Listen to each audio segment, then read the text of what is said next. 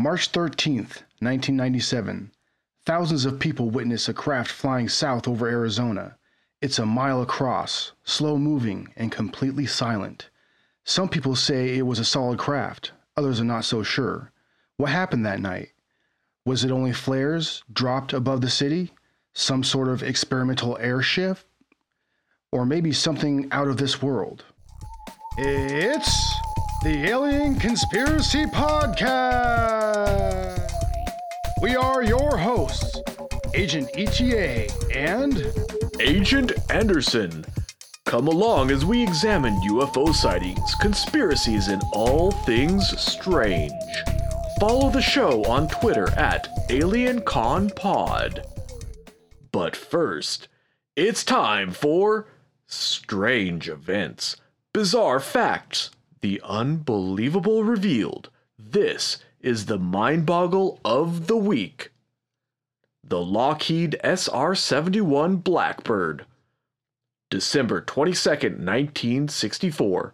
A miracle of technology takes flight for the first time. That same year, the Civil Rights Act of 1964 ended segregation in the United States. The Vietnam War was set off by the Gulf of Tonkin incident, and China detonated their first atomic bomb. In other words, it was a long time ago. In 1957, the CIA wanted a replacement for the U 2 spy plane. They contracted with Lockheed Skunk Works to build a superior vehicle. That vehicle was the SR 71 Blackbird. Only 32 were built, a remarkably small number given how long it was in service. 33 years from 1966 to 1999. 12 were destroyed in accidents, but not a single one was shot down by enemies. Even though it was retired 20 years ago, the SR 71 still holds the airspeed record. Its top speed was Mach 3.3 over 2,000 miles per hour, but some pilots reported going even faster. Its service ceiling was 85,000 feet, or about 16 miles altitude. It flew so high and so fast that no enemy had any sort of missile or aircraft that could shoot it down. For comparison, a bullet fired from a handgun moves at about 700 miles per hour and a rifle 1700 miles per hour. The Blackbird flies much faster than a speeding bullet. Friction at these speeds is so great that the aircraft's skin heats to 600 degrees. They overcame the problem of heat with special materials and clever design. Most aircraft are built with aluminum skin, but the SR 71 was built almost entirely out of titanium. The United States didn't have enough titanium, but was able to source it from the Soviet Union using tomfoolery and shenanigans. When it was on the ground at normal temperatures, its skin was corrugated, its panels fit loosely, and it leaked fuel. But when flying at high speed, everything expanded from heat, closing gaps and straightening out the skin. This is only scratching the surface. Every part of the Blackbird design was a technological marvel, a miracle of science. Does the government have newer spy planes that make the SR 71 obsolete? What would it be like to fly faster than a bullet from west coast to east coast in just over an hour? It boggles the mind. And now it's time for the show. All right, so the first thing we'll talk about is the basic timeline of events in uh, Arizona that night. Uh, so why don't we start with the first sighting? When was that? The first sighting was uh, at 7:55 p.m. Uh, it was at Henderson, Nevada, southeast of Las Vegas. It was a young man that witnessed a V-shaped object. Um, I guess it was six large lights on uh, its leading edge, approached uh, from northwest and passed overhead. It was a large and I guess it sounded like rushing wind from what this uh, young gentleman claimed. Yeah, that was the first sighting, and it was uh, quite a bit before the sightings in Arizona. And I actually looked on a map because you know I don't really know where these places are. I'm, I do not live in the area. I've been mm-hmm. there, but I'm not too familiar with the geography. Mm-hmm. And Henderson is actually it's really really close to Las Vegas. Yeah. It's really it's really far from like Paulden where the next sighting starts. Yeah, most likely if you're coming from California heading to Las Vegas, you're going to pass through Henderson on your way. Yeah, I've been to Vegas a couple times and it's all just, you know, it's all just kind of like stuff and then when you get to the strip, you forget about all the stuff on the way there. Mm-hmm. so the next sighting was at 8:15 in Paulden, Arizona. A witness saw a cluster of 5 lights, four together with one trailing behind. The object didn't make any noise. The re- witness returned home, got some binoculars, and continued to view the object for 2 minutes until it left. Soon after that, the National UFO Reporting Center, law enforcement, news media, and Luke Air Force Base, uh, among others, were inundated with calls from all over the place, like Chino Valley, Prescott, Prescott Valley, Dewey, uh, Co- Cordes Junction, Wickenburg, Cave Creek, and many, many places uh, that were north and west of Phoenix. Um, the the reports were kind of varied. They were not all the same. So some people said that there were five lights or seven. Um, some repair, some people reported orange lights, yellow lights, white lights. It was not all the same thing. And because the reports were, but they were generally the same, but there's so many different reports that led a lot of people pretty much immediately to believe that they were witnessing several different objects, not just one object. Yeah. Well, but there was one uh, thing that they had in common is is as the reports kept on coming in, it definitely seemed like the object, whatever what whatever it was that was being reported, it was it seemed to be mo- be moving southeast towards Phoenix. Yeah. Yeah, it, it had a definite flight trajectory that you could draw it out on a map. One of the most interesting things about this case is that you can look at the witness statements and you can actually draw a line on a map where the witness statements happened by the time that because a lot of the witnesses will say I saw it at, you know, 7:55 or I saw it at 8:15 and there's a definite flight path for what people saw. Mm-hmm.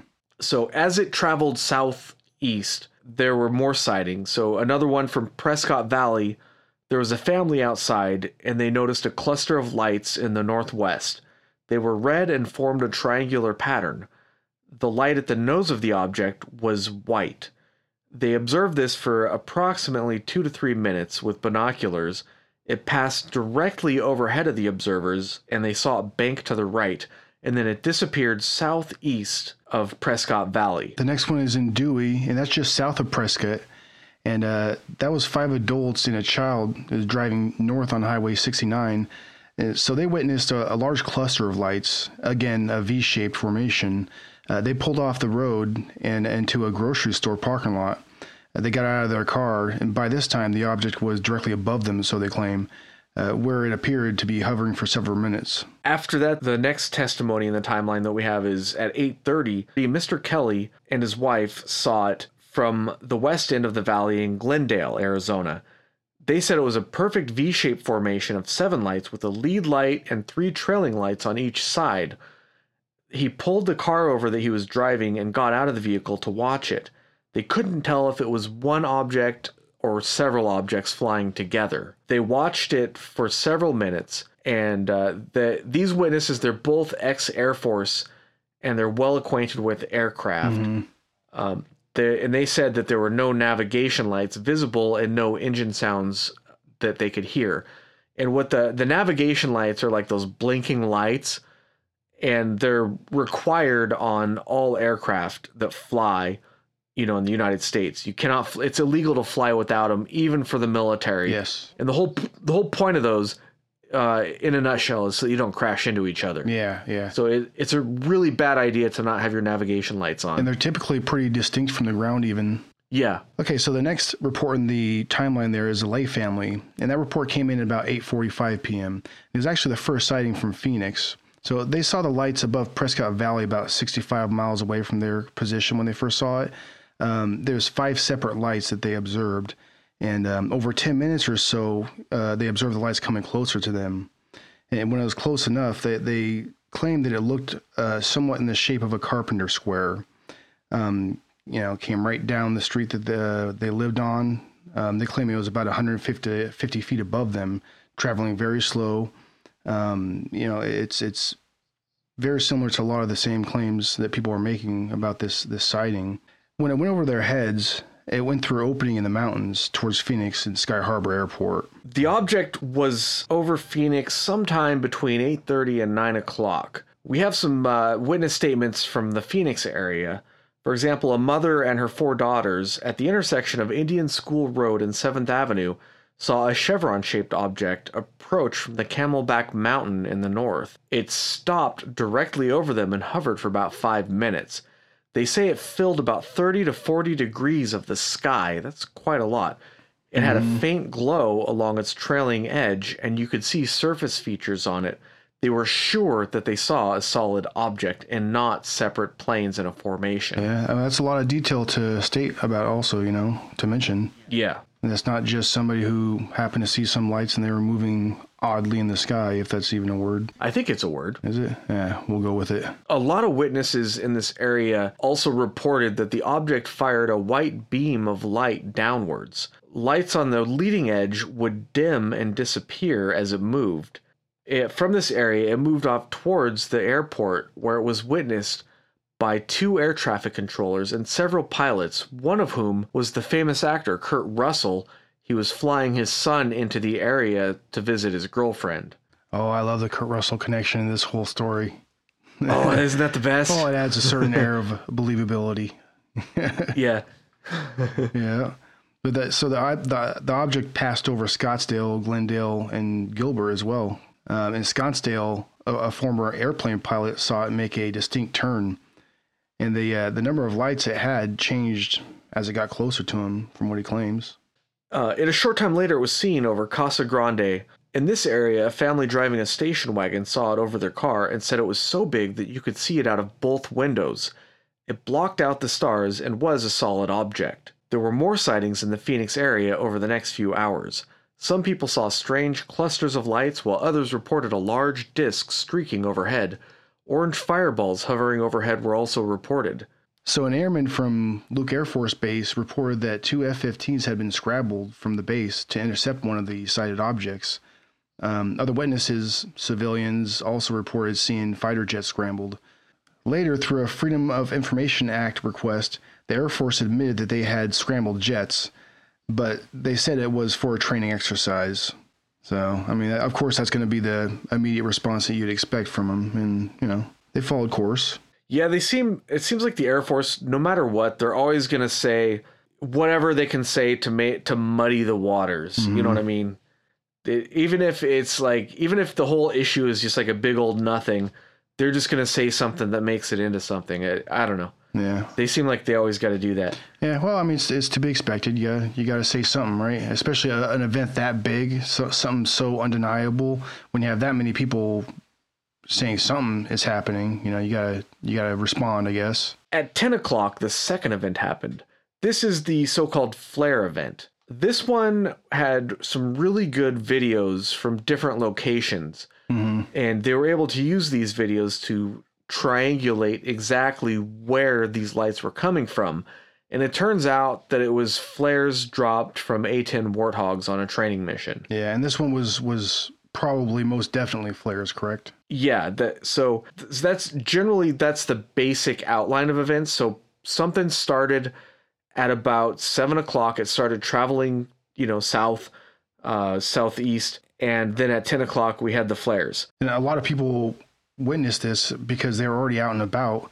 Um, people were already out and about looking for the Hale-Bopp comet. If anybody's Yeah. if anybody's familiar with that, you know, it's it's probably one of the most. Uh, would you say it's one of the most ex- spectacular comets we'd probably see in our lifetime? Oh yeah, without a doubt. I remember um, I saw a comet when I was a kid that I thought was pretty cool, but it was nothing compared to the Hale-Bopp comet.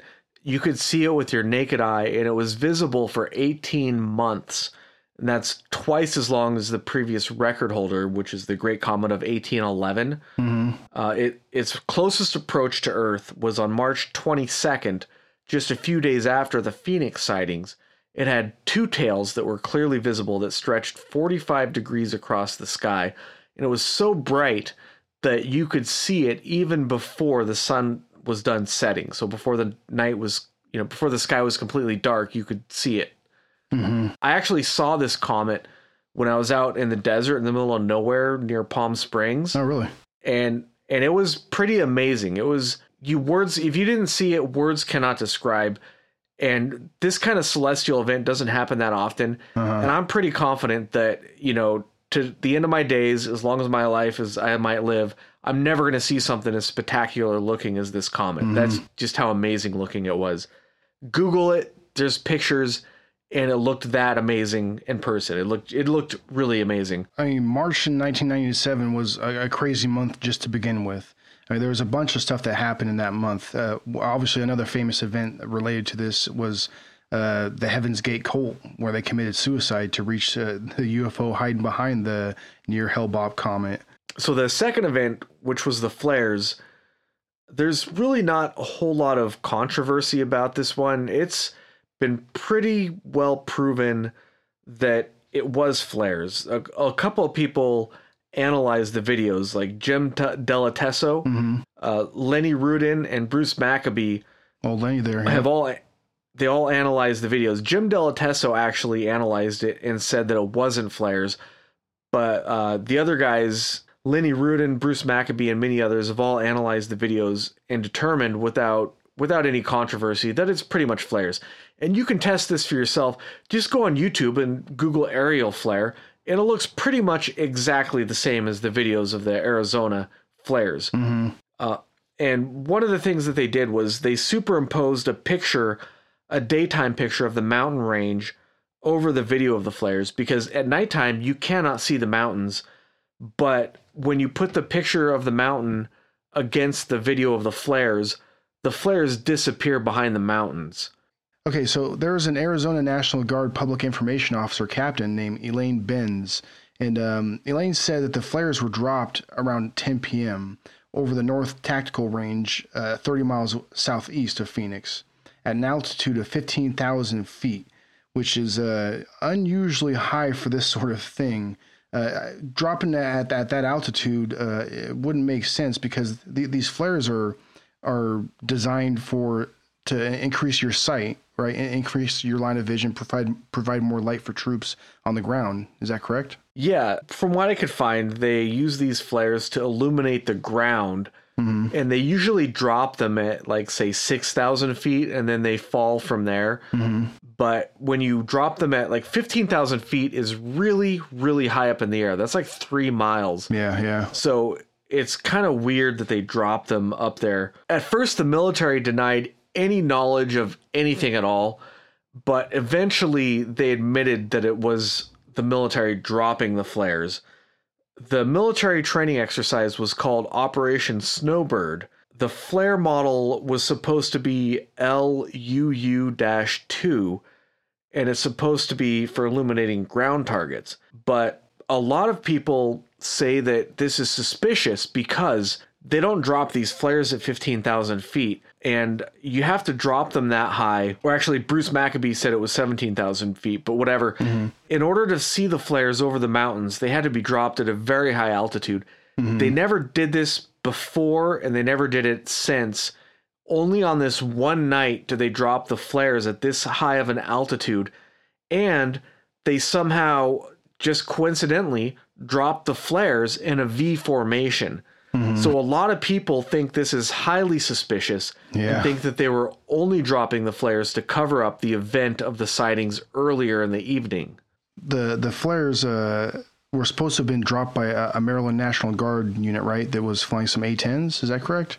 They, Yeah, and that's another weird thing. It wasn't it wasn't a federal like the it wasn't like the Air Force or anything, and it wasn't even in Arizona.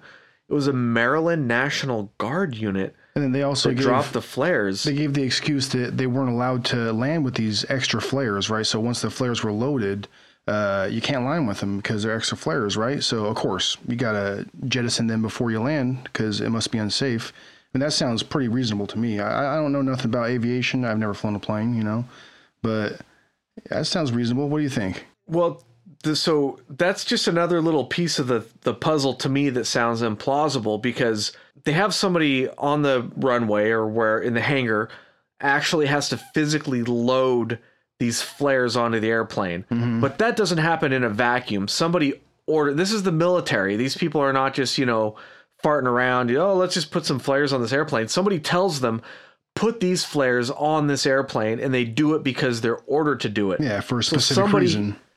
Somebody had to plan ahead of time to load these airplanes up with flares. And they know ahead of time that they're not allowed to land with flares at this place. So why would they put the flares on there ahead of time if they know ahead of time that they're not allowed to land with the flares on there? It just doesn't make any sense. This particular explanation, it mm-hmm. just kind of stinks of something that they thought of the last minute to try to cover up why the flares were dropped at such a high altitude. You know, uh, because uh, we had to let them off because they couldn't land with them. So you think Kinda, you know- you think their excuse is a bit lazy? Yeah, I mean, it just I don't know. Like I'm not in the Air Force. I've never been in the Air Force, but it just seems I don't think that's how things work. I think that this stuff doesn't happen in a vacuum. They don't just randomly assign, okay, this guy's got 8 flares. We're going to give this guy 2 flares and this guy's going to get 15 flares. It's everything they do is deliberate and planned out. They don't just fly out and randomly launch flares around. They, it's all planned out. Well, it does kind of sound like a good time to me. Well, yeah, it sounds like a good time, but the military's not known for having good times. I mean, you, you like setting off fireworks, right? I mean, those are you, you can consider those fireworks, I suppose, especially if you're already up in the air too. That sounds like a, a ball, if you ask me. Those those are the good fireworks. Better than those ones you're gonna get at the freaking black cast stand. Tell you that much. so next, let's talk about the first event in a little more detail. the The first event is really interesting because uh, there was a lot of different accounts of different things. So a lot of the eyewitnesses don't agree on everything, but there's a lot of stuff they do have in common. So a lot of them report that there was a huge object, that it was solid and it blocked out the stars. It was definitely a solid craft. Uh, the but some people also said that it was translucent. So when it passed in front of a bright object like a star or the moon, it would change the color of the moon or stars, or it would look kind of wavy like water, like it was you know the the moon was being seen through water or something. And a lot of people, pretty much everybody, said it was slow moving. I think one of the amazing stories that relates to this whole event is uh, actually the story of a city councilwoman. So, you know, a great many witnesses uh, initially at, at first, uh, their statements were, you know, they weren't listened to. You know, um, and obviously you can find many of these statements now online, but you know, no one would listen to these witnesses uh, except Phoenix City Councilwoman Frances Barwood. And she actually personally interviewed over 700 witnesses. And just think about that. Um, I actually personally have known quite a few government employees, and I'm not trying to speak speak ill of anybody in particular, really, but there there is a little bit of fat around the edges in, in some of these positions, and, and just like anybody anywhere, I mean, there's there's there's bad people no matter what sector of, of the world you're going to, whatever sector of civilization you're going you're talking about, but uh, you know, most government employees that I, I've met that would be in a situation like that where they're faced with that much work uh, would would possibly shy away from some of it at least. You know, they they may not want to go that hard in the paint. You know what I mean? So we're 700 witnesses. That, that's a lot of freaking interviews right there. Yeah, I actually heard this lady interviewed on Open Minds Radio with Alejandro Rojas, and she said that it took her, uh, I forget the weeks or months or whatever. So these people all called and left messages, voicemails, basically, and she called them all back. She called all of them back, except for the ones that she couldn't get. Her, you know, some of them left a voice. Her voicemail box got completely filled up, and then they started leaving messages for other people at the city because they they had heard that she was actually listening to people, so they all started calling her. So like the the people that called the mayor, she didn't find out about those people, but everybody she could find out about, uh, she called them back, which is you know it's really quite impressive, and you know hats off to her because that's like you're saying, man. There's I don't think there's really that many people in the entire country who would go through that kind of an effort. Yeah, Uh, absolutely. there's there's a famous video of her online where she's she brings up this UFO event in a council meeting. Mm-hmm. And she just it's like silence like crickets. Everybody looks at her like she's crazy. And then they just move on to something else. Like they just completely ignore her pretty much. Mm-hmm. And you can listen to her in the interview and she's she's not like a UFO nut or anything but she was just doing her job. She felt that she had a duty to represent you know, her taxpayers that she was representing in the city. Mm-hmm. And that's why she was doing it. Not because she was interested in UFOs, but Yeah. because people were upset and they were asking her to look into it. And that's pretty much all there was to it. Yeah, yeah. Sounds like a pretty genuine person. The story, her, what she says is really interesting. There's not very many accounts of people who were in government and then they retire and then they talk about some of the inner workings that you know they generally don't talk about that stuff but on this interview she actually talks about this stuff and she says stuff like the um that the mayor's assistant told her that she shouldn't talk about it because the mayor didn't or didn't want her to. And she started getting uh, uninvited from meetings. Like she would normally go to certain meetings that you know they would tell her that it was at a time and place and they just wouldn't call her any they stopped calling her for these meetings Giving her the cold shoulder, huh? yeah, and she was the only person in government willing to look into this. So she talked to hundreds of people, and uh, they all described uh, pretty much the same object. It, it was really big, completely silent, mostly boomerang shaped or V shaped, is, is what they're describing. You know, most of the witnesses had people with them. Uh, many many of them were outside already to, like we had mentioned, to to watch the Hale-Bopp comet. You know, um, many reported sensing the object before seeing it, which is actually pretty pretty interesting. You know, because a lot of these people may have been l- watching TV or something like that. There's reports of people that were in, inside their living room and they happened to look outside because they had a feeling about something being there. You Yeah. Know? And the most interesting thing to me about that is that we're talking about many, many people that reported this independently of each other. So mm-hmm. hundreds of people that they didn't talk to each other. It's not like they all got together at a rally and came up with a story. Mm-hmm. Mm-hmm. They all independently reported that they sensed the object before they saw it, oh, which yeah, yeah. is Well, the whole the, the way the way a lot of the, the event just came together, the the way the the whole timeline played out. You know, uh, you know another another thing that people described is it was trans translucent, uh, but dark translucent. You know, most of them forgot about it until they saw an article. You know, and then that's I think that's another important little tidbit of the storyline too, because I think that kind of speaks towards uh, spontaneity, like you were you were saying. You know. Then- yeah, that's that's one of the weirdest things about it. And actually, there's an interview with Kurt Russell and uh, I think it's Chris Pratt. Is that his name? Yeah, and uh, there- Guardians of the Galaxy, right? Yeah, they're Yeah. they're doing a promo spot for Guardians of the Galaxy 2 and Kurt Russell's talking about this and he says in that interview that he witnessed the UFO but he completely forgot about it until he saw his wife Goldie Hawn watching a TV special 2 years later mm-hmm. about the Phoenix Lights and then it just came back to him. But a lot of witnesses reported that exact same thing that they saw it mm-hmm. and then they completely forgot about it until they saw it in the news or something like that or they heard somebody else talking about it. And that's really strange to me because if you saw a craft that you would describe as a mile wide flying overhead at 100 feet you would not forget that. You would never forget that. Oh, no, nobody will yeah. ever forget that.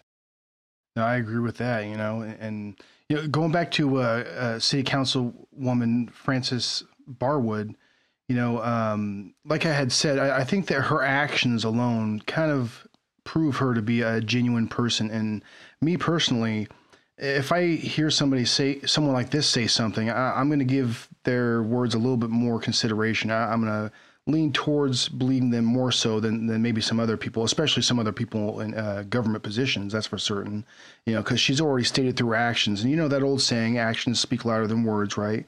Well, I mean, there's a there's a reason why we've all heard it so many thousands of times as we're growing up. Well, it's very true, right? fife symington the governor at the time doesn't have any sense of humor at all Yeah. and the alien press conference that he pulled that pissed off a lot of people was completely out of character for this guy to do and she thinks that he was put up to it by somebody else that um so in i looked it up uh, we talked about it but i looked it up the specifics in 1997 so after this happened in 97 he was convicted of um, some kind of bank fraud charges. I didn't look at specifically what those charges were, but the charges were overturned. Later on, he was pardoned by Clinton, like in like 2001 or something. So a couple years later. So some she didn't say these details, but these details back up what she's saying. It looks like somebody behind the scenes is kind of protecting him. You know what I mean? And that's kind of like what she was getting at. Yeah, yeah, it makes sense though. Yeah. I mean, just just by what actually happened, how it played out, he was pardoned of uh, some serious crimes. I mean, it's not like that doesn't happen often, too often in, in government in general, but it is a little suspicious given what you know he had gone through. Yeah, oh for sure. Another interesting that thing that all the witnesses claimed was that they all felt very calm. If you read a lot of UFO reports, quite a few people will feel frightened or threatened. They'll try to run away, but pretty much across the board, people who saw this thing felt very calm. They didn't feel panicked. They didn't feel afraid.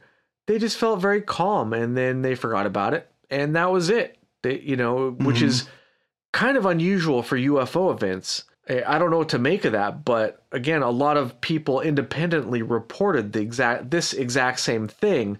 So if it was one or two people, for me it would be hard to believe. But when you have literally thousands of people all saying the exact same thing that they felt calm, maybe there's a little more to that. There's a reason for it. You know what I mm-hmm. mean? Yeah, absolutely. When you have a totality of evidence staring you right in the face, you, you got to give it some consideration. So one of the really interesting things she said in the interview was that she's she was suggesting that the federal government didn't really have any control over what was happening. Mm-hmm. She didn't say as much, but she was really suggesting that it wasn't the federal government and kind of hinting without saying it out loud, but she was really kind of hinting that her idea was that it was aliens. That's what I got out of the interview, but she never said that. You kind of have to go listen to it for yourself. Yeah. But uh, if you listen to it, I don't think there's any other way you could really interpret it. hmm She's a politician, so you can't really nail her down and say, "Oh, you said it was aliens," because she never said that. Yeah, But she well, definitely hinted it. and also if she wants to be taken seriously, and she's gone through this experience of being not taken seriously, and also like you said, not being invited to meetings and stuff too afterwards. You know, she Right. she can't just come right out and say, you know, aliens this, aliens that. You know, you know, she probably will either lose her job or be ousted from meetings or anything like that. Uh, next, I want to read some witness statements. Uh, a lot of shows that talk about the Phoenix Lights, they don't read firsthand statements. And I think it's important to hear what these people experienced firsthand because a lot of the skeptics will cherry pick only the statements that support a formation of aircraft being responsible for all these sightings. But when you really get down to it and start reading these statements from witnesses that saw a large craft, there are hundreds and hundreds, if not thousands, of these statements that you can find. The more you read, the harder it becomes to believe that a couple of Cessnas or whatever it was Yeah. caused these sightings. I wanted to read some of these firsthand statements just just to hear that because that's more powerful than anything we can say about them. One of the things I want to do is kind of counteract what the news media. So what they did was they would take these statements and play them alongside videos of the flares, whether it was intentional or whether they were just trying to make the event more watchable or more exciting for their audience either way, the end result was that they conflated the first and second events so that what happened was the first event was kind of debunked once the second event was proven to be flares. Yeah. So it kind of diffused the whole thing. But if you read these witness statements, there's no way it was flares. There's no way it was just a single formation of airplanes. You could say, if you wanted to, that thousands of people, for whatever reason, all in the same day, decided to all lie about the exact same object. They're just making it up or whatever. But it's, to me, it's more ridiculous to say that these people saw a formation of airplanes flying around than to say, I don't know, like there's an interdimensional craft or aliens or whatever you want to come up with to explain it. But there, it's just completely ridiculous the more of these you read. Totality of it is big. It's hard to, very hard to deny. Yeah, all right. So do you want to start by uh, reading the first one, Agent ETA? Sure, why not? So uh, the first witness testimony we have is um, a fellow that says, uh, you know, he was one of hundreds of eyewitnesses of the giant V-shaped craft that, that flew silently over his head from uh, north to south.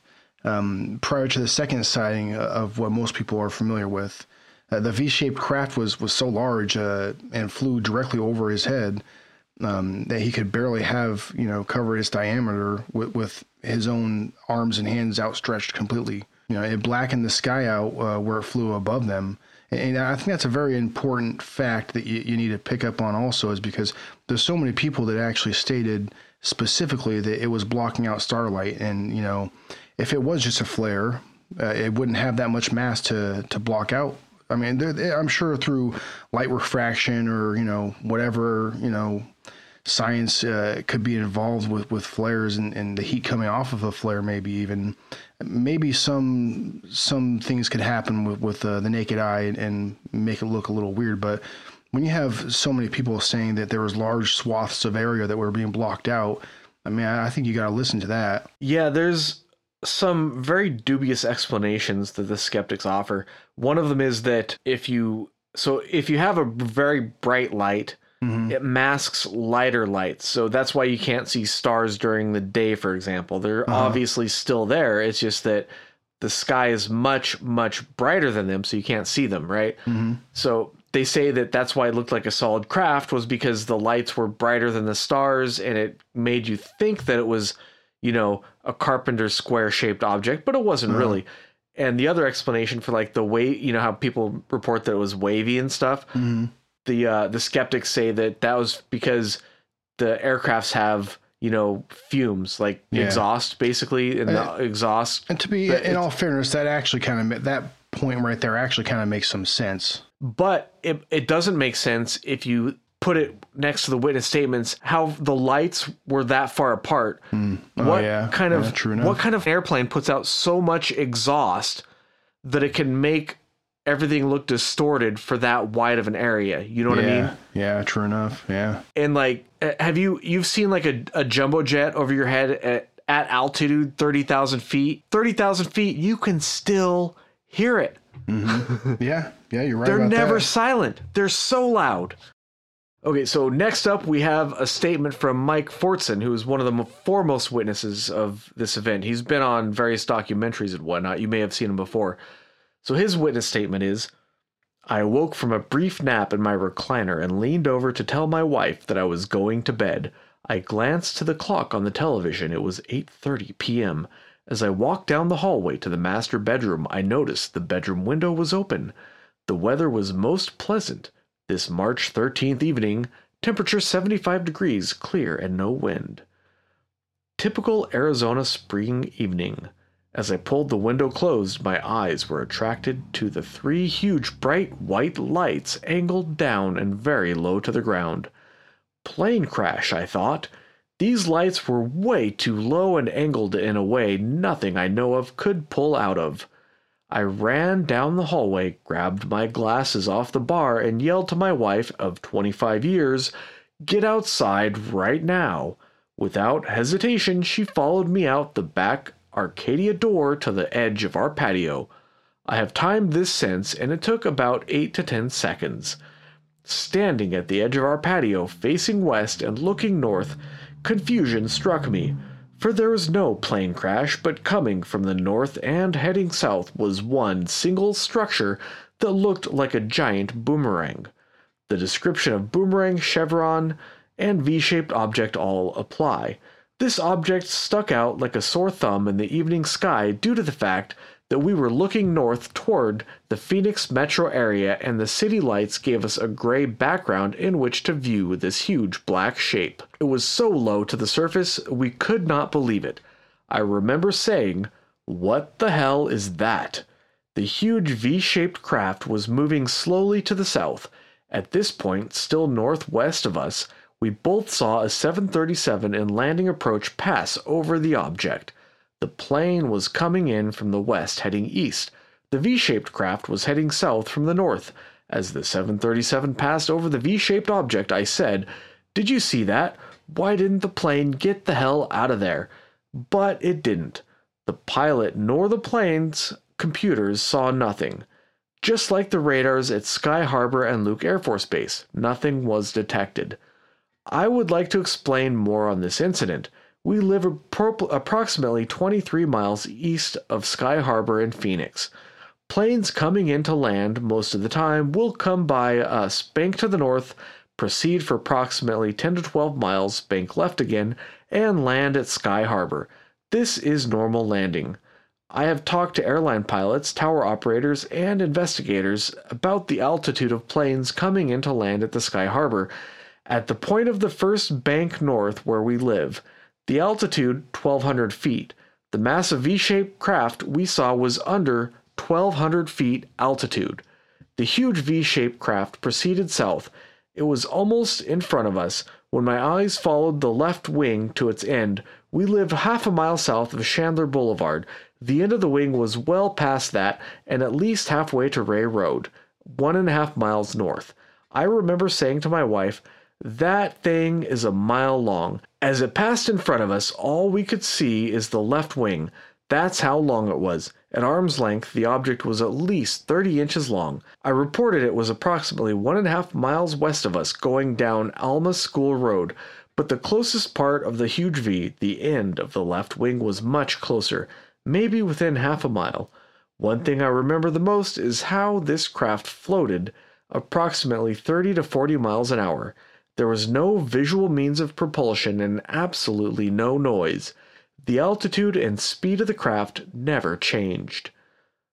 On March 13, 1997, at approximately 8:31 p.m. Mountain Standard Time, there was a bright bottom quarter moon setting in the western horizon. I said to the wife, We're going to get more detailed look. It's going right into the light of the moon. But instead of greater detail of this huge V shaped craft, what we saw still amazes us. As the front of the V shaped craft entered the light of the moon, this black chevron shaped object became translucent in bright light. We could still see the bottom quarter moon through the object, but instead of bright white, it was a dingy yellow. As the V shaped craft exited the bright moon, it became a solid black object again. We watched as the entire craft passed through this. Seeing a solid object going into and coming out of was black, but as the craft passed between us and the bright white moon, it was translucent. Something about bright objects. Witnesses who had this pass over their heads claim as the craft passed between bright stars, it was like looking through water. By the time the end was passing through the light of the moon, the front of the craft was disappearing into the night sky to our south. It never changed course, speed, or altitude, just faded off into the night sky to the south of us. During the whole sighting, we never moved our feet.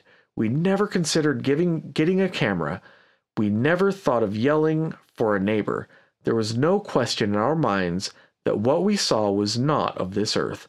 Our total sighting was about 1 minute and 45 seconds. My response to no videos of the 8 o'clock craft is that first it was 1977 and no cell cameras with picture or video capabilities. Secondly, rarely would one leave such an awesome sighting of something that is not supposed to exist and go fetch a camera or recording device. We told each other to not even blink. Why would anyone risk precious observation time getting a camera? And if so, would the batteries be fresh and charged? Uh, lastly, Mike says that I strongly believe it was not of this earth because they changed shape from V shape into a white ball of light and vanished. It was deemed possibly interdimensional, also because of the massive size, ability to pass at low speed, ability to do so at low altitude with no noise whatsoever. So, another witness, when speaking about the event, says, I remember the governor made his speech regarding this event because too many people were demanding answers, and he marched out that alien costume clad guy as a joke. I was pissed. How dare he make light of this? He later apologized and said he wanted to lighten up the mood because people were freaking out. Freaking out? I thought they were flares. On the night in question, I was walking east from my friend Joey's house to my house about 8 to 10 homes away, on the same street. I don't know who looked up or why, but I did witness the lights in the V shaped pattern. I quickly ran inside my home to tell my mother to come out to check out the UFO, but she was talking to my aunt and blew me off. I was in the seventh grade. It was a school night, I believe, and if it wasn't, my curfew was 9 p.m. To me, this was an extraordinary event that I was fortunate enough to experience. My feeling regarding the UFO I witnessed is in the realm of this earth. I never believed it was a ET UFO. The theory that strikes closest to the truth for me is that the UFO was using the I 17 as a guide. I witnessed this from approximately 35th Avenue in Union Hills, which straddles the I 17 and is north of Phoenix. During this time, there was little development past Beardsley. Our next witness is a flight instructor from Embry Riddle. He and a student were flying over Chino Valley when it appeared that all the city and area lights went out. After realizing the lights had not gone out but were being blocked by what they described as a gigantic black chevron shaped craft that was massive in size and at least a mile long, they literally feared for their lives as they flew above the massive unknown object. However, it quietly passed on its way south towards Phoenix. Our next witness states that uh, me and my mother witnessed the flying V over our home east of Kingman, Arizona, March 13th, 1997, around 7:15 p.m. We were heading into town to find my brother. We had just exited our home. As we were getting into my truck, I noticed an orange light in the sky coming at us from the west. As I watched the strange light, it turned blood red coming at us. As I was pulling out of our driveway, it was coming over us, and we could see five blue white lights in a V on the bottom of the craft. It was so weird, I stopped and got out of the truck to see it. And as it came over us, it was completely silent, no sound at all. When it was directly overhead, I couldn't see the lights anymore unless I looked to the side of the craft.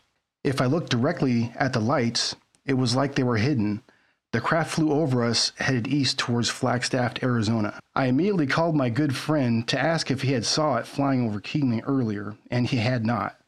He actually didn't believe I had saw anything until the reports were in the news the next day. And it was reported as being seen over Paulden, Arizona, which was due east of our location when we observed it. We never came forward as it seemed we wouldn't have been taken seriously, especially after seeing our governor's Fife Symington make fun of people that had reported it.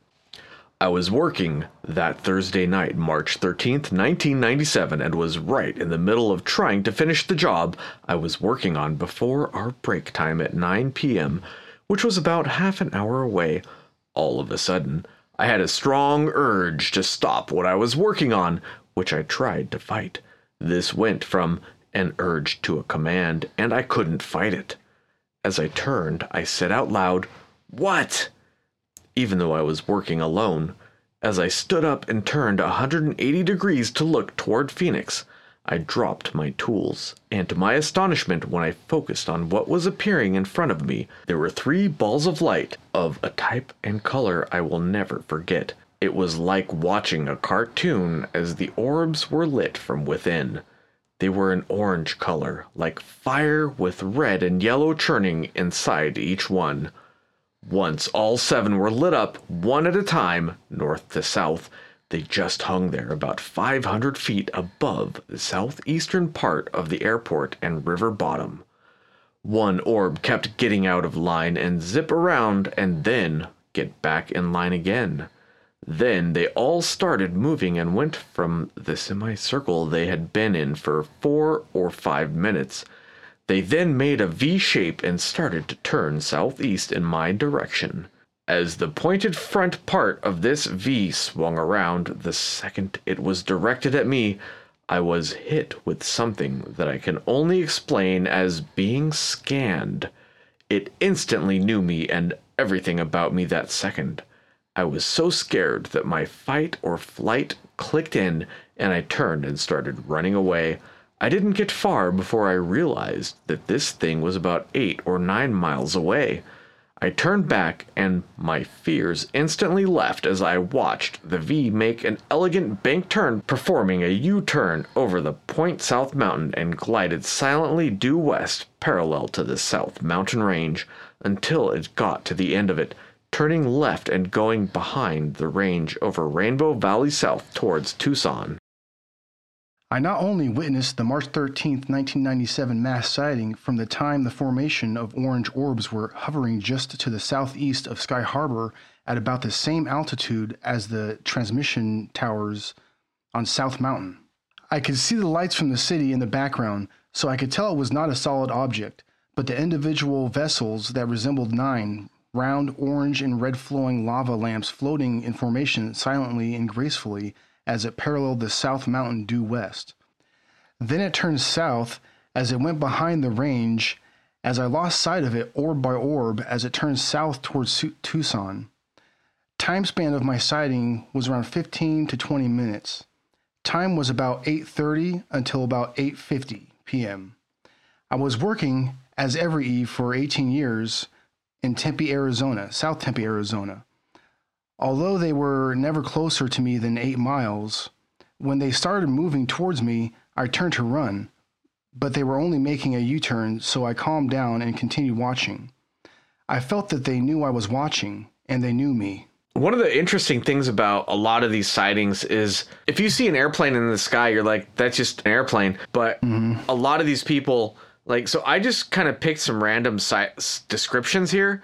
So many of the ones I read, they all felt that the object they were looking at knew something about them. You know what I mean? Like, mm-hmm. like they felt some kind of consciousness to yeah, it, or some kind of awareness, some kind of connection. Con- it's just it's the thing is like these are all people who didn't know each other, and so many people describe this. It's hard to dismiss it, but at the same time, mm-hmm. I can't really put a finger on what that means. Okay, so um, this particular night, we left the house at almost exactly 8:30 p.m. I'm certain of the time because we had just finished watching the Jerry Seinfeld comedy, which began at 8 o'clock, and we left immediately thereafter for my daughter's home several blocks away we drove northwest on 43rd Place toward South Mountain Park, which was very near to our home.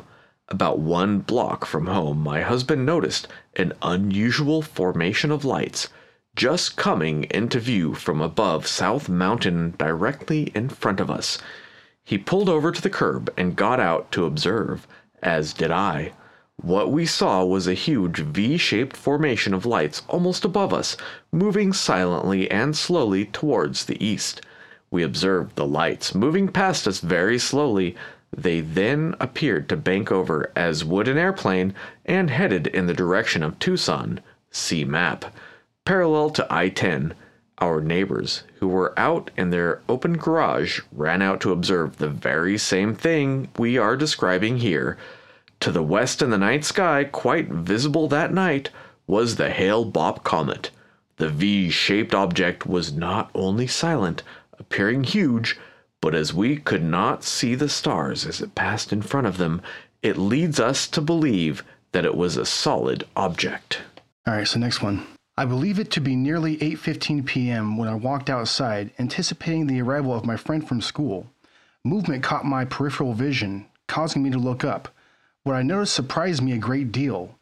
Over my head, traveling quite slowly at I estimate about 20 miles per hour, was a very large, seemingly solid V shaped object, marked at intervals by slightly yellowish, whitish round lights. I was so taken aback by this silent figure, I stared very intently and noticed that in between these lights, it was not possible to see stars, which to me indicated that the lights were part of some craft, which I had never seen before. It was a very clear night, and stars were very visible in other parts of the skies. I was so surprised I turned around and walked back through the, our courtyard to get my father, who I was certain could confirm what I was seeing. I walked in and explained to him what I had saw and that he needed to come outside to see himself. But by the time we both arrived back in the courtyard, the lights were much farther away and we couldn't examine it further. My friend later arrived and stated that he too had seen the strange formation of lights and watched it disappear on the horizon to the south, which had been the direction it was traveling when I'd stood beneath it.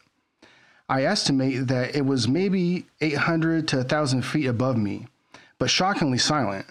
I could hear no motor, no propulsion of no propulsion of any kind while standing beneath it as it made its trek from north to south over me.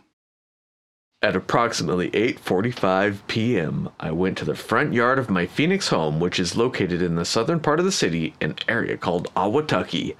I looked to the east and saw a very strange-looking craft flying very slowly in the sky. It was moving away, I assume, as it was getting smaller. It was very visible against the Superstition Mountains. It moved slowly from north to south and back again in what appeared to be a rick-rack pattern.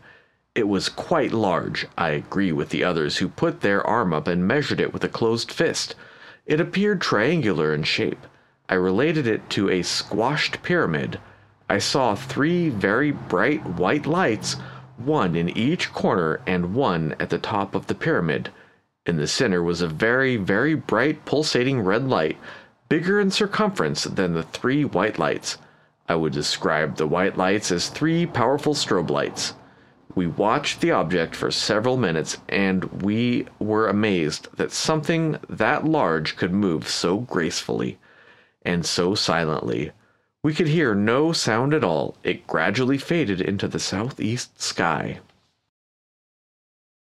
I saw the object at the Mesa Community College where I am a student.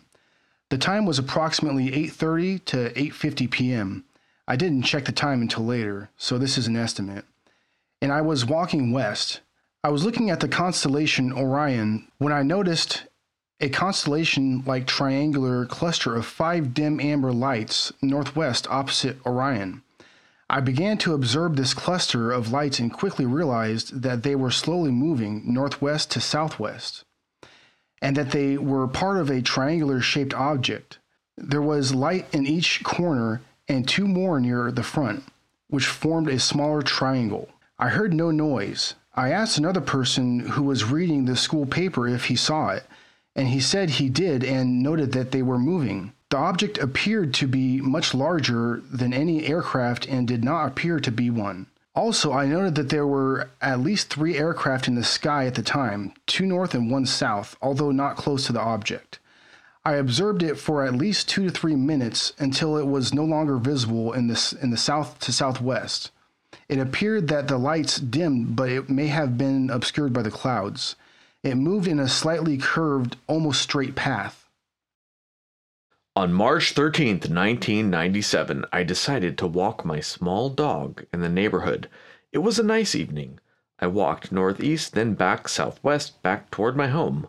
I was at the corner of Remuda and the block behind my home when I somehow became aware of many lights coming toward me very slowly and deliberately. They were red in color and not too bright but low, very low to the ground, coming right towards me. At first I thought, oh, it's helicopters from the Air Force Base or something.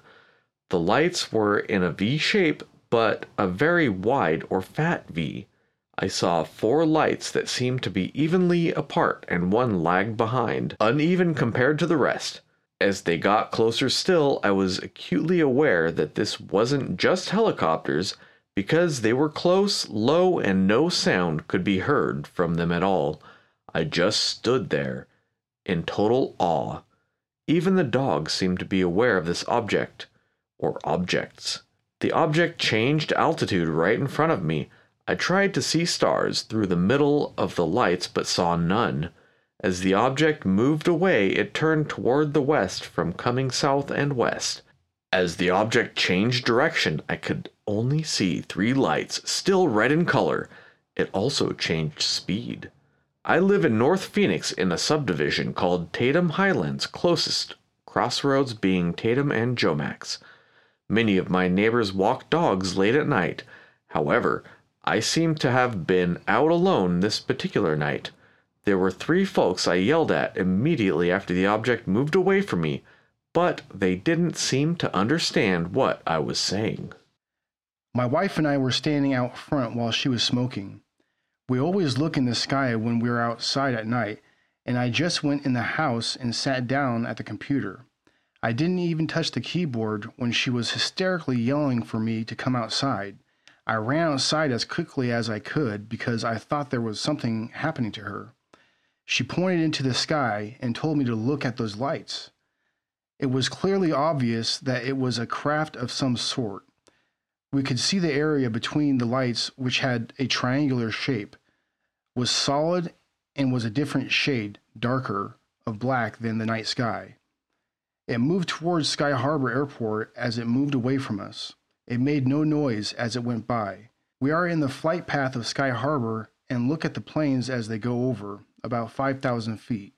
In comparison, You could have lined three to four jet airliners end to end and hung them underneath this thing. I was in Tempe with a bunch of my friends when we saw a group of about five to seven lights in the sky. They seemed to stay in the same place. This was that recent Arizona sighting.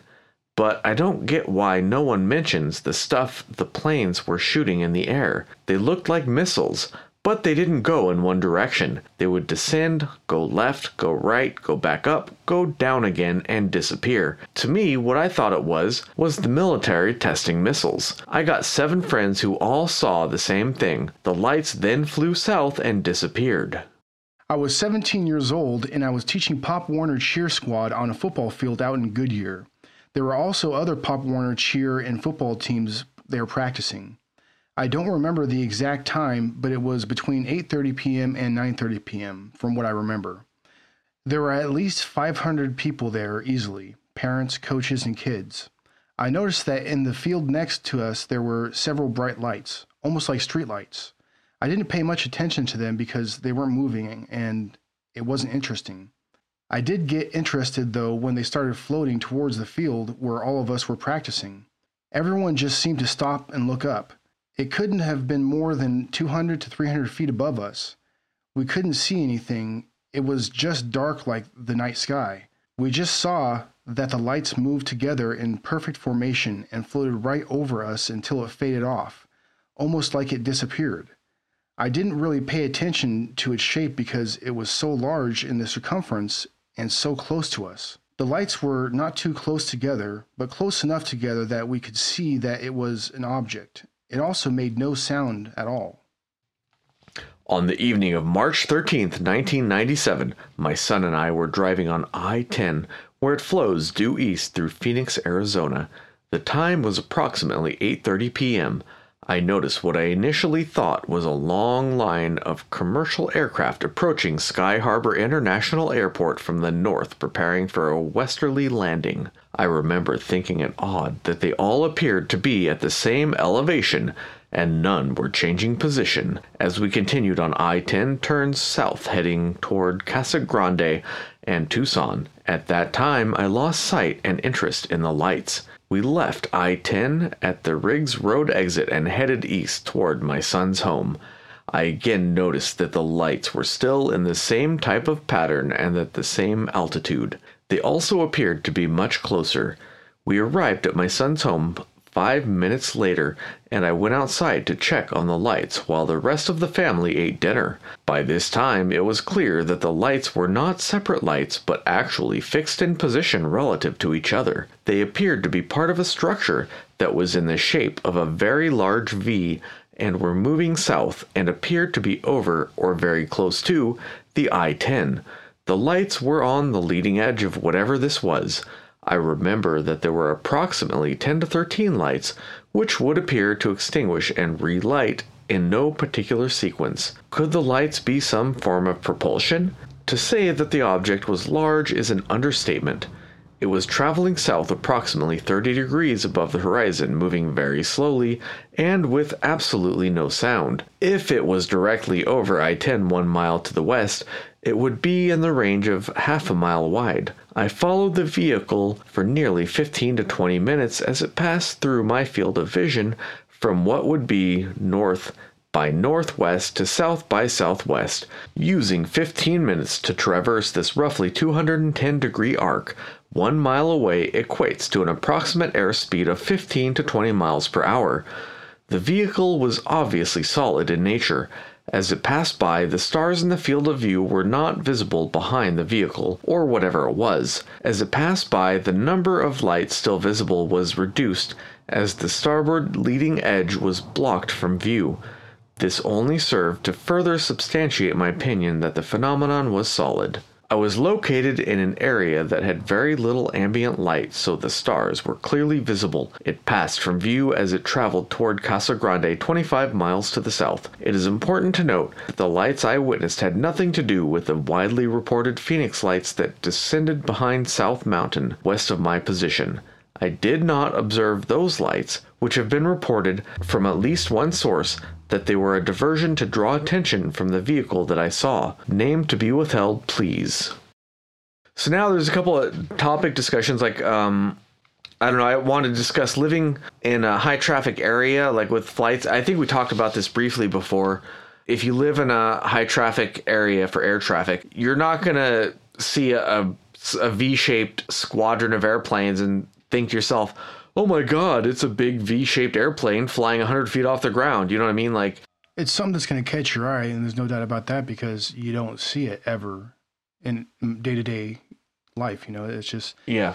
there's there's no doubt that everybody that's in inside of it is going to see it, and it's going to catch everybody's attention. They're going to stop dead in their tracks and take notice real quick. It, and it's going to be, I, if, especially if you think immediately it's a UFO or, or something in that realm. hmm I mean, you're not going to forget that for the rest of your life, right? An event like that, it's huge. Yeah. Something that that big in the sky, something that different from what you're uh, used to seeing. Yeah. And from what a, lot of these people are saying too, it was very close to the ground, right? I mean, th- I mean there, there's some differences. Uh, Like like we heard one of those testimonies that uh, they actually did claim that they could see through um, the craft and uh, claim that each light was a separate entity or whatever, whatever you want to call it. They Uh-huh. could see the the stars through. Um, that was the only testimony that we had that had that particular part of it, but the rest of them claimed that it was a solid craft and you couldn't see the lights, the starlight through the the vehicle. Yeah, it, but if you look at there's so many testimonies, quite a lot of them report like a translucent look to it. That um so that like it was a solid craft, but it sort of had a wavery quality or when it passed in front of the stars or the moon, it had sort of like a shimmery or water like effect on them Yeah, which yeah. is kind of strange. I used to live in a very high traffic area for air traffic, and there was mm-hmm. always an airplane in the sky. And yeah, me as well. I can say that Agent ETA has also lived in a very similar area.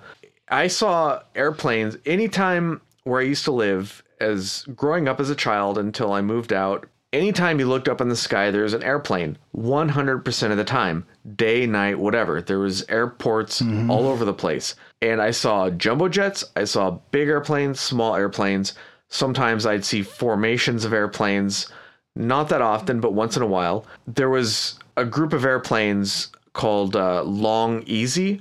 Long Easy is a it's a kind of plane. I think that you have to build it yourself. I don't think it's a, a production aircraft. It's like a kit plane or something. Yeah, like a kit plane. But there's a group of these guys that always fly around in a V formation. Well, mm. I say always. You would only see them maybe every couple of months or something. And it looked really mm. weird and it caught your eye, but you never looked up day or night. You'd see them and you never looked up and thought, oh, that's a UFO. You just thought those are weird looking airplanes. So Yeah. when you live in an area with high traffic, like the Phoenix area, I didn't live in Phoenix, I lived in Southern California. But when you live in a high traffic area, you're so used to seeing aircraft in the sky that you don't even notice them. And Oh yeah. they have a very particular look. You never look up and think this V formation is only 100 feet off the ground or 200 feet off the ground. You never think mm-hmm. that it's a craft blocking out the skies or something like that. Yeah. Well, yeah, and I lived in Southern California as well, and even on the busiest of days, sometimes you take notice, especially at night, because the lights on the craft uh, on the airplanes are just that much more noticeable. Um, you, on on the busiest of days or nights, you'd see multiple uh, pathways because in Southern California you have a, a lot of airports and, and not too uh, widespread around of an area. I mean, you might have like you know um, flight pathways that you'll see at all at once coming from or to places like Ontario or LAX, you know, or, or even coming from Phoenix. You can see those because you know, they might be going to either one.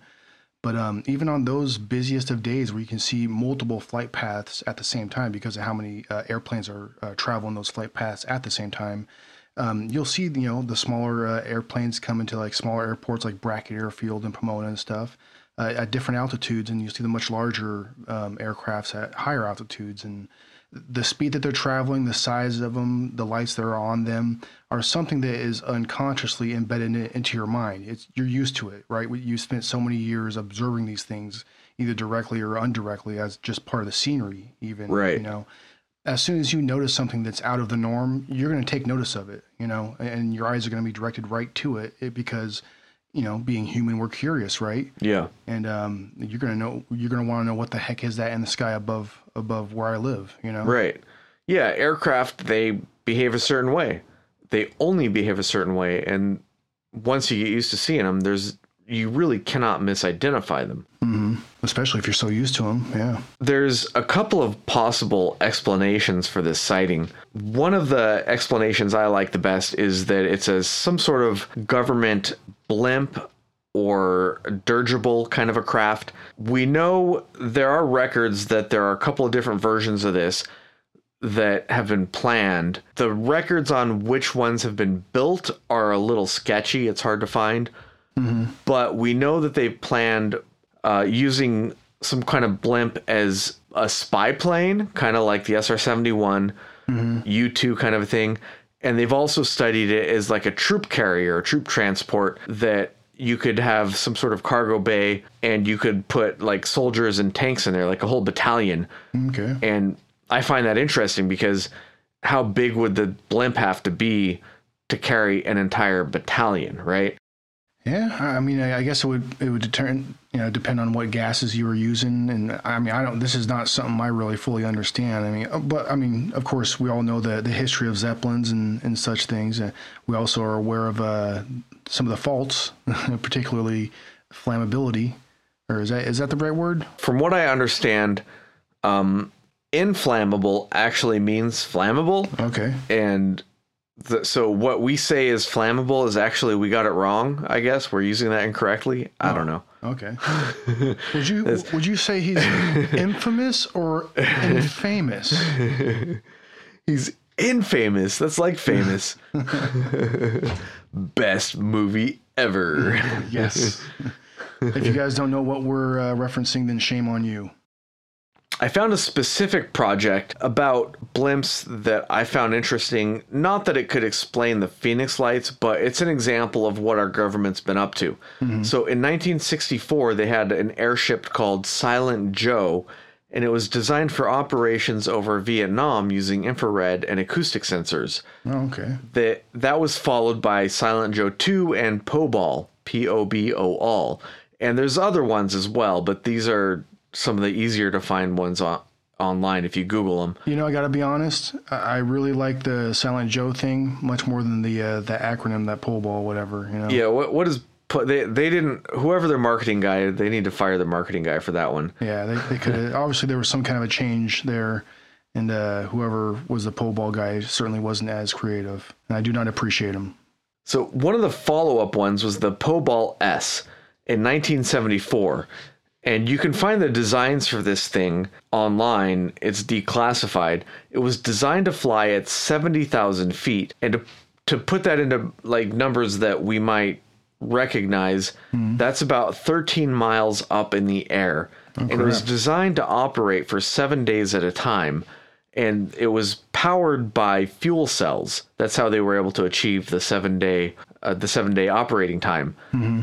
And the real kicker is keep in mind this is 1974 it was designed to be unmanned. So this is basically a drone mm, or yeah. unmanned aircraft. Hmm, back all the way back in 1974 too. So what the heck do they have now? Yeah. And if you read through the report which it's it's really long and it's uh, basically the it's a you can find a report on this thing that goes over how they designed it and how they compare different materials. They compare like piston engines versus jet engines and all this stuff mm-hmm. and the pros and cons of each. But if you read the report, there's some pretty interesting statements in there. And I'll read some some excerpts from that report. So here we go. Considerable effort has been expended during the last several years in the development of unmanned high altitude station keeping vehicles such vehicles are airborne platforms capable of loitering above a specific location or geographic area on the Earth while maintaining a high altitude. These vehicles have applications encompassing military, civil, and scientific uses. Examples of vehicle concepts include drones, RPVs, flying wings, microwave beamed power vehicles, synchronous stationary satellites, free floating balloons, tethered balloons, and powered balloons. The first serious study of high altitude station keeping powered balloons concept was performed by General Mills during the late 1950s, and that had uh, the specs for that one was 60,000 to 80,000 feet for one to eight hours. So as I'm reading these excerpts, I'd like to keep in mind that these are excerpts from classified documents. So this is not stuff that's like from a science fiction book mm-hmm. or stuff that is like kind of made up. It's not this is something that was ac- public, published in a magazine or, or something like that. yeah. This is an actual report. So just pay attention to what this is saying. And if you, so let me just repeat the sentence. For example, examples of vehicle concepts include drones, RPVs, piloted vehicles, flying wings, microwave beamed power vehicles, synchronous stationary satellites, free floating balloons, tethered balloons, and powered. Bal- Just keep in mind, this is in the 70s, 1974. Mm-hmm. So this is really interesting evidence of what the government might have been up to. The one that caught my attention was microwave beamed powered vehicles. Like. Yeah. What? Say what now? Y- Yeah, and the, the report, this report is not talking about that, but what do they mean by that? Microwave what- beam power, what does that mean? What is that? I, don't, I got no clue. this is not fiction. They're talking about real things here. Uh-huh. The they call these things um, super pressure balloons because when uh, I guess they're talking about the pressure when it gets up to altitude. Here, here's a sentence from the report. Typically, the duration of super pressure balloons is measured in terms of months, and several balloons have flown well in excess of 400 days. The report doesn't say, but which balloons have flown in excess of 400 days? Are we talking about spy balloons, weather balloons? To me, it's really tantalizing because you're going to have this object flying at a very high altitude for a very long time. Mm-hmm. And I can't help but think this might be the source of some UFO sightings from the past. I think it's You certainly know- possible. Yeah, we're talking about some very advanced technology for the times. So the the vehicle in this particular report would have had a length of 371 feet and a volume of about 30,000 cubic meters or about a million cubic feet. So we're talking about something really really big. And keep in mm-hmm. mind this is the 70s Yeah. and the the way they would launch this vehicle so there's there's a video you can watch about this this daredevil guy. He took a balloon to the upper atmosphere and then like did a skydive. Mm-hmm. And if you look at the video when they launch the balloon from the ground it looks like really deflated and floppy. But mm-hmm. that's because once you get up to like 70 or 80,000 feet once you get up to like 70 or 80,000 feet the atmospheric pressure is so low that what looks like a tennis ball at the ground pressure, once you get up to that altitude, it expands a lot because of the lack of pressure. They have to give kind of slack in it to get when, when it gets to atmosphere, it get or when it gets to that high of an altitude, it expands quite a lot. Mm-hmm. So the particular vehicle, the Pobal S, they would have launched it tail first using a tow balloon. And they would do this because it would have like a propeller on the back mm-hmm. and they want to protect that. So you'd have this really long 371 foot craft that would look like this sort of deflated, floppy silver pickle or something like that, uh-huh. that would just be carried up through the atmosphere up into, you know, 70 or 80,000 feet. That's, you know, almost twice what commercial airliners fly at, just to, you know, as perspective Okay. and it would sort of float up there and it it rises the whole way in a vertical position. Now, when I when I read this description, I thought that in the 70s, if you saw something like this, you might think UFO cuz it would probably look really really weird.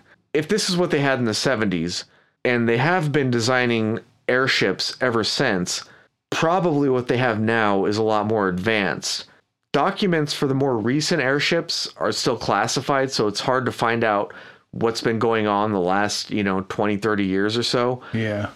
so we can only find out what happened a long time ago Yeah. We can only speculate speculate where it's gone since then.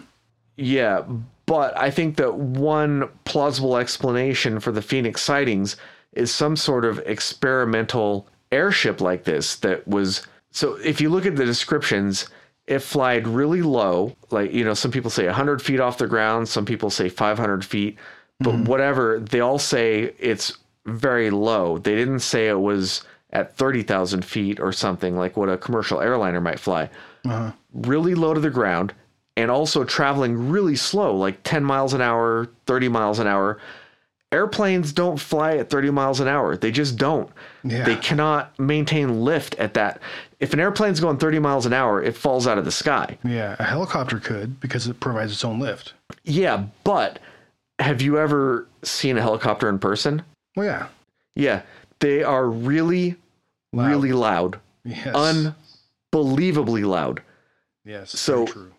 A helicopter 200 feet above you not only would be incredibly loud, but it would cause, you know, it would be like a little mini hurricane where you're standing. It, it puts yeah. out a lot of air. Well, especially that many. Like if every single one of those lights was a, a separate helicopter, because obviously there's no helicopters as big as as what this uh, V-shaped formation was uh, to be described as. Man, Right. That that many helicopters would be very very loud. You'd hear it all over the entire area of Phoenix. You know. Yeah. I mean, you know, I think one of the the cool things about this uh, sighting too, this mass sighting, is there's actually other instances of mass sightings with V-shaped uh, formations. There's Yes. actually there's actually one um, on July 14th, uh, uh, 2001, I believe, in New Jersey. It was over a turnpike. Um, the the event lasted supposedly for about 15 minutes. And it was just after midnight um, you know, there's yeah, everybody that was on the turnpike. Obviously, you know, if anybody has has seen a, a depiction of, of New Jersey or New York traffic, you know, you, you know that there's going to be a bunch of uh, densely packed cars wherever you go, you know, and, and people don't really need to stop. They're already stopped. You know, they'll just put it, they'll put it in park. But so, you know, all these people on the turnpike uh, for 15 minutes, uh, just over uh, after midnight, marveled at this sight of orange and yellow lights in a V formation. Um, and it was a, uh, just over the uh, the Arthur Kill Waterway between Staten Island, New York, and um, Carteret. Carteret. Not sure how you pronounce that. New Jersey. But I mean that that's you know that's that's another uh, and, and that's you know somewhat recent as well too. You know, um, 2001. That's not all that long ago. right. Uh, another very densely populated, even more densely populated area. You know, and there there's you know countless people who uh, reported that one as well. So I wonder if they were intentionally flying this over, uh, Uh, assuming it was a government craft, if they were mm-hmm. flying it over a populated area to test out some kind of stealth technology or something. Because, mm-hmm. you know, like you were saying, um, there, if you look at various sightings, there's a lot of sightings throughout the years that have a similar, somewhat similar description. Mm-hmm. And there's so I was reading about some sort of primitive stealth technology where basically they have cameras that look up and project downwards what's above them. Oh, yeah, sort of yeah. like sort of like a chameleon. So you have basically you have like a, a TV screen or like a bunch of LEDs or something on the bottom. I, I remember hearing about a suit that was supposed to do this, uh, like some time ago. Yeah. it, it was actually some a while back. It was it was years ago.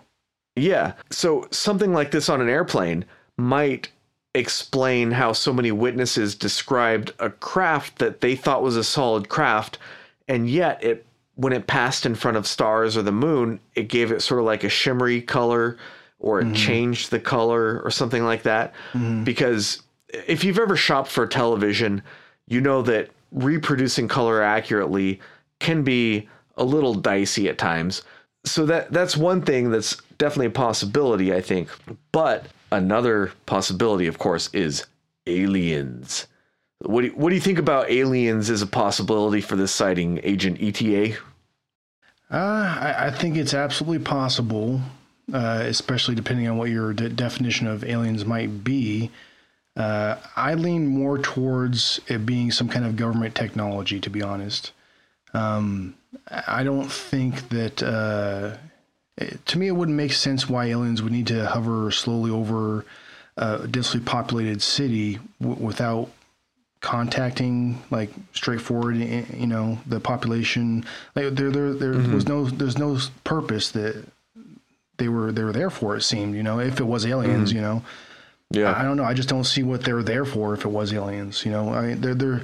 I mean, obviously, if it was aliens, there's there's no way I would know what their perspective and their goals are, anyways. But knowing what I do know, um, having the perspective that I do have, I, I lean towards government because I, I do agree with the notion that I think it's more likely it's some kind of government technology that they were testing, whether they were testing a cloaking ability or they were testing, uh, you know, um, the public's reaction to seeing something large in the sky that doesn't make sense. You know, I think it's one of those two things. I could be right, I could be wrong. I'm willing to accept either one, but in my opinion, I lean towards those two notions right there.